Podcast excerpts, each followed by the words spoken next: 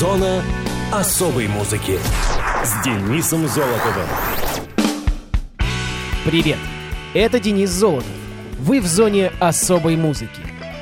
23 ноября в мире принято праздновать День Фибоначчи. Большинство, скорее всего, не вспомнит этого имени.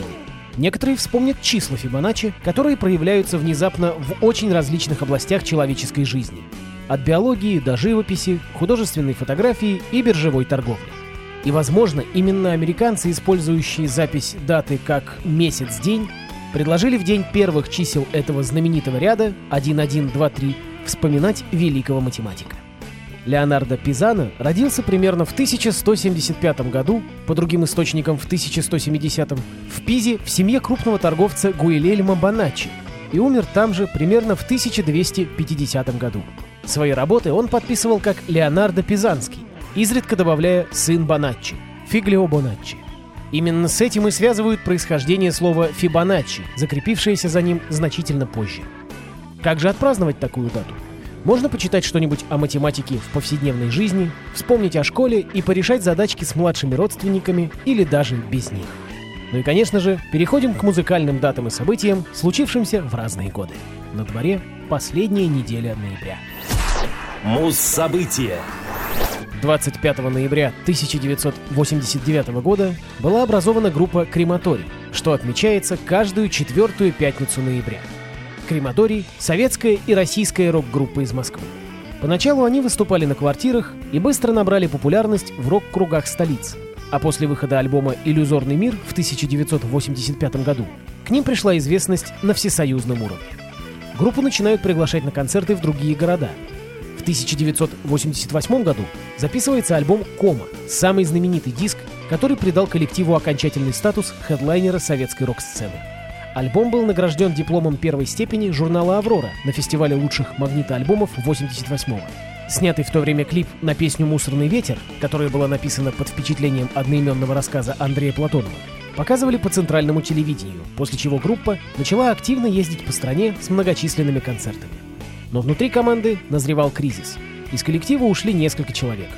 Однако лидеру Армену Григоряну удается набрать новый профессиональный состав, который практически без изменений действовал вплоть до конца 2000-х годов. В период 90-91 годов на студии в Сокольниках записывается первый концептуальный альбом коллектива «Зомби». К 93-му, к десятилетию группы записывается самый успешный за всю историю крематория двойной альбом. В 94-м снимается фильм «Тацу» с участием групп «Настя» и «Крематорий». Фильм получился слабым и не поступил в прокат, но его видеоматериалы легли в основу ряда видеоклипов. Тем временем «Крематорий» продолжает творческую жизнь. Периодически выходят в свет новые альбомы, группа гастролирует по бывшему Союзу и по русскому зарубежью, концерты в Израиле, Германии и США. Коллектив пользуется вниманием критиков и остается любимым многочисленными фанатами. По вкладу в развитие рок-музыки в России крематорий стоит в одном ряду с другими доперестроечными командами. Лирика Григоряна многогранна. В песнях пересекаются реальные и потусторонние миры. Особое внимание Армен уделяет теме жизни после смерти, а также различным религиям. Тексты песен, в 80-е годы зачастую нарочито грубые, бытовые, сегодня стали довольно элитарны. На музыку крематория всегда оказывали влияние различные музыкальные течения от вальса до тяжелого рока. В аранжировках на одном уровне с соло-гитарой уделяется внимание скрипке, что придает крематорию особый колорит. В июне 2015 года группа приняла участие в благотворительной акции «Дальше действовать будем мы». Собранные во время музыкального телемарафона деньги были переданы на лечение отца Виктора Цоя от рака. Крематорий же продолжил выпускать новые диски и давать концерты. Состав группы менялся неоднократно. Единственный постоянный музыкант – основатель и лидер группы Армен Григорян. А в зоне особой музыки трек коллектива под названием «Мусорный ветер».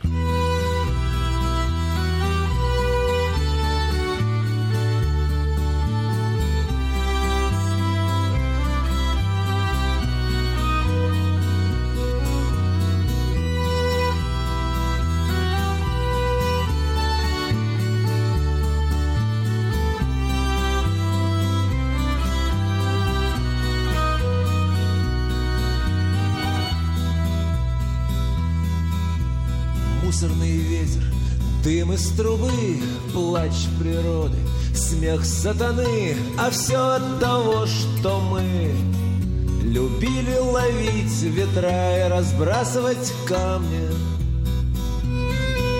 Песочный город, построенный мной давным-давно Смыт волной, мой взгляд похож на твой. В нем нет ничего, кроме снов и забытого счастья Дым на небе, дым на земле. Вместо людей машины. Мертвые рыбы в иссохшей реке. Зловонный зной пустыни. Моя смерть разрубит цепи сна. Когда мы будем вместе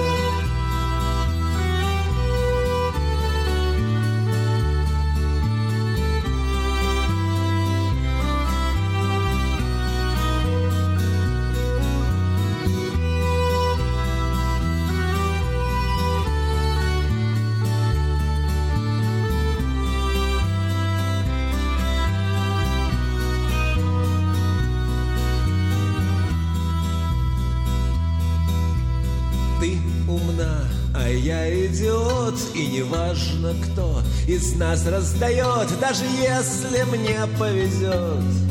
И в моей руке будет туз В твоей будет джокер Так не бойся, милая Ляг на снег слепой Художник напишет портрет Воспоет твои формы поэт. И станет звездой актером Бродячего цирка Дым на небе, дым на земле, Вместо людей машины. Мертвые рыбы в иссохшей реке, Зловонный зной пустыни. Моя смерть разрубит цепи сна, Когда мы будем вместе.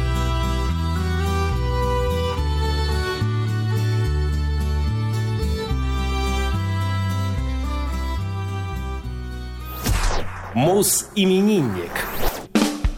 27 ноября 1953 года родился БГ, ну, Борис Гребенщиков, советский и российский поэт и музыкант, композитор, певец и гитарист рок-группы «Аквариум», один из родоначальников рок-музыки на русском языке, ведущий программы «Аэростат» на Радио России.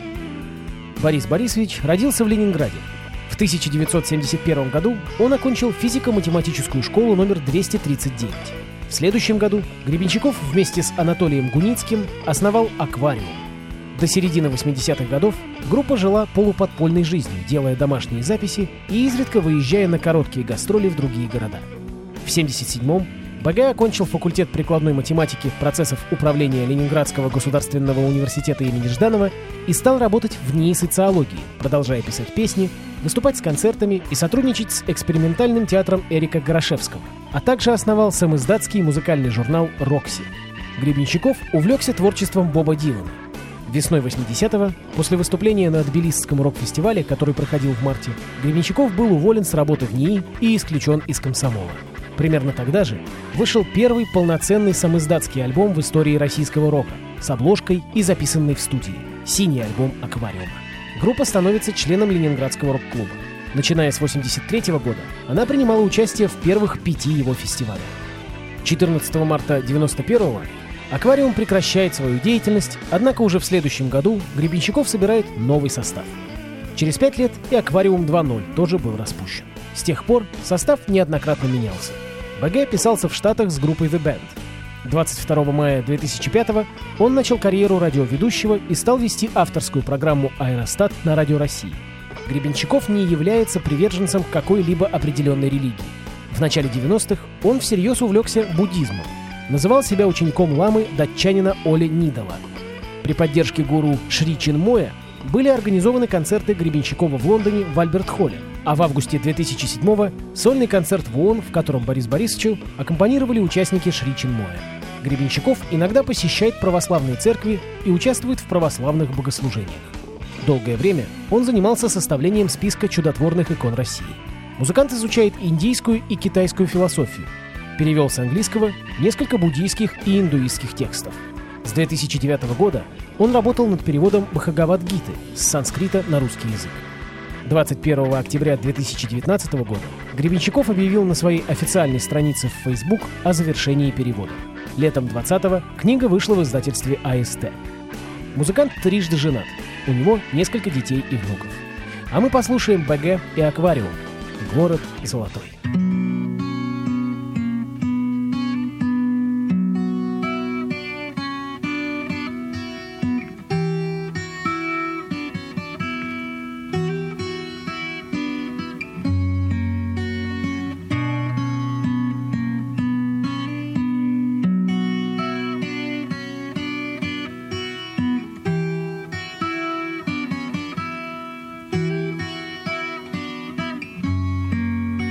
Под небом голубым. Есть город золотой С прозрачными воротами И яркою звездой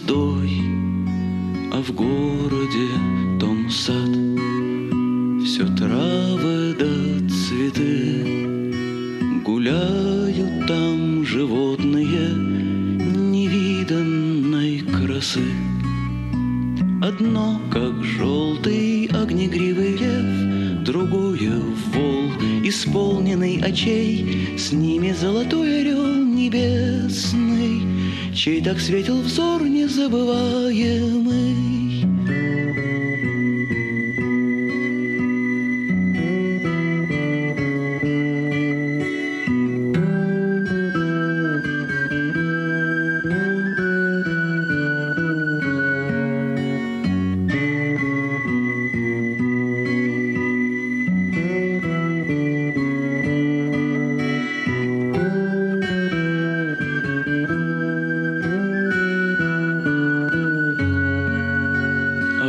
Небе голубом горит одна звезда. Она твоя, о ангел мой, она твоя всегда. Кто любит, тот любим, кто светил, тот и свят. Пускай ведет звезда тебя дорогой в дивный сад. Тебя там встретит огнегривый лев И синий вол, исполненный очей С ними золотой орел небесный Чей так светил взор незабываемый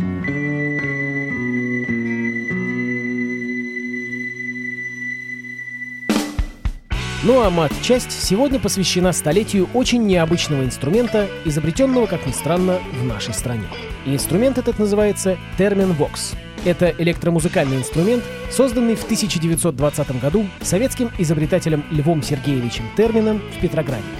В 1919 году руководитель физико-технического института в Петрограде Абрам Иоффе пригласил к себе на работу Льва Термина как специалиста по радиотехнике. Новому сотруднику была поставлена задача измерения диэлектрической постоянной газов при различных давлениях и температурах. Поначалу измерительная установка термина представляла собой генератор электрических колебаний на катодной лампе. Испытуемый газ помещался в полость между металлическими пластинами и становился элементом колебательного контура, выполняя роль диэлектрика в конденсаторе и влияя на частоту электрических колебаний. В процессе работы над повышением чувствительности установки возникла идея объединения двух генераторов, один из которых давал колебания переменной частоты, а другой — колебания определенной неизменной частоты. Сигналы от обоих генераторов подавались на катодное реле. На выходе реле формировался сигнал с разностной частотой. Относительное изменение разностной частоты от параметров испытуемого газа позволяло компенсировать систематические ошибки, повышая точность измерений. При этом, если разностная частота попадала в звуковой диапазон, то сигнал можно было воспринимать на слух. Прибор оказался очень чувствительным. Он реагировал на малейшие изменения емкости колебательного контура, вызванные, например, изменением положения руки человека в пространстве. С изменением емкости менялась и частота звука. То есть звук возникал при движении руки. Подобрать мелодию не составляло для термина большого труда, так как он с детства увлекался музыкой. В ноябре 2020 года на заседании кружка механиков имени профессора Кирпичева физик дал свой первый концерт. Изобретенный им музыкальный инструмент первоначально был назван этеротоном – звук из воздуха, эфир. Но вскоре был переименован в честь автора и стал называться термин воксом. При создании инструмента, помимо электрической генерации звука, термин обращал особое внимание на возможность весьма тонкого управления без какой-либо траты механической энергии, требуемой для нажатия струн или клавиш. Исполнение музыки на электрическом инструменте должно производиться, например, свободными движениями пальцев в воздухе, аналогично дирижерским жестам на расстоянии от инструмента. Игра на термин-воксе заключается в изменении музыкантом расстояния между своими руками и антеннами инструмента. При этом изменяется емкость колебательного контура и, как следствие, частота звука. Вертикальная прямая антенна отвечает за изменение тона звука, а горизонтальная подковообразная — за изменение громкости. Инструмент предназначен для исполнения любых музыкальных произведений, а также для создания реалистичных звуковых эффектов, например, пение птиц или свист, которые могут найти применение при озвучании фильмов, в театральных постановках и цирковых программах. Существует несколько разновидностей терминвокса, различающихся конструкцией.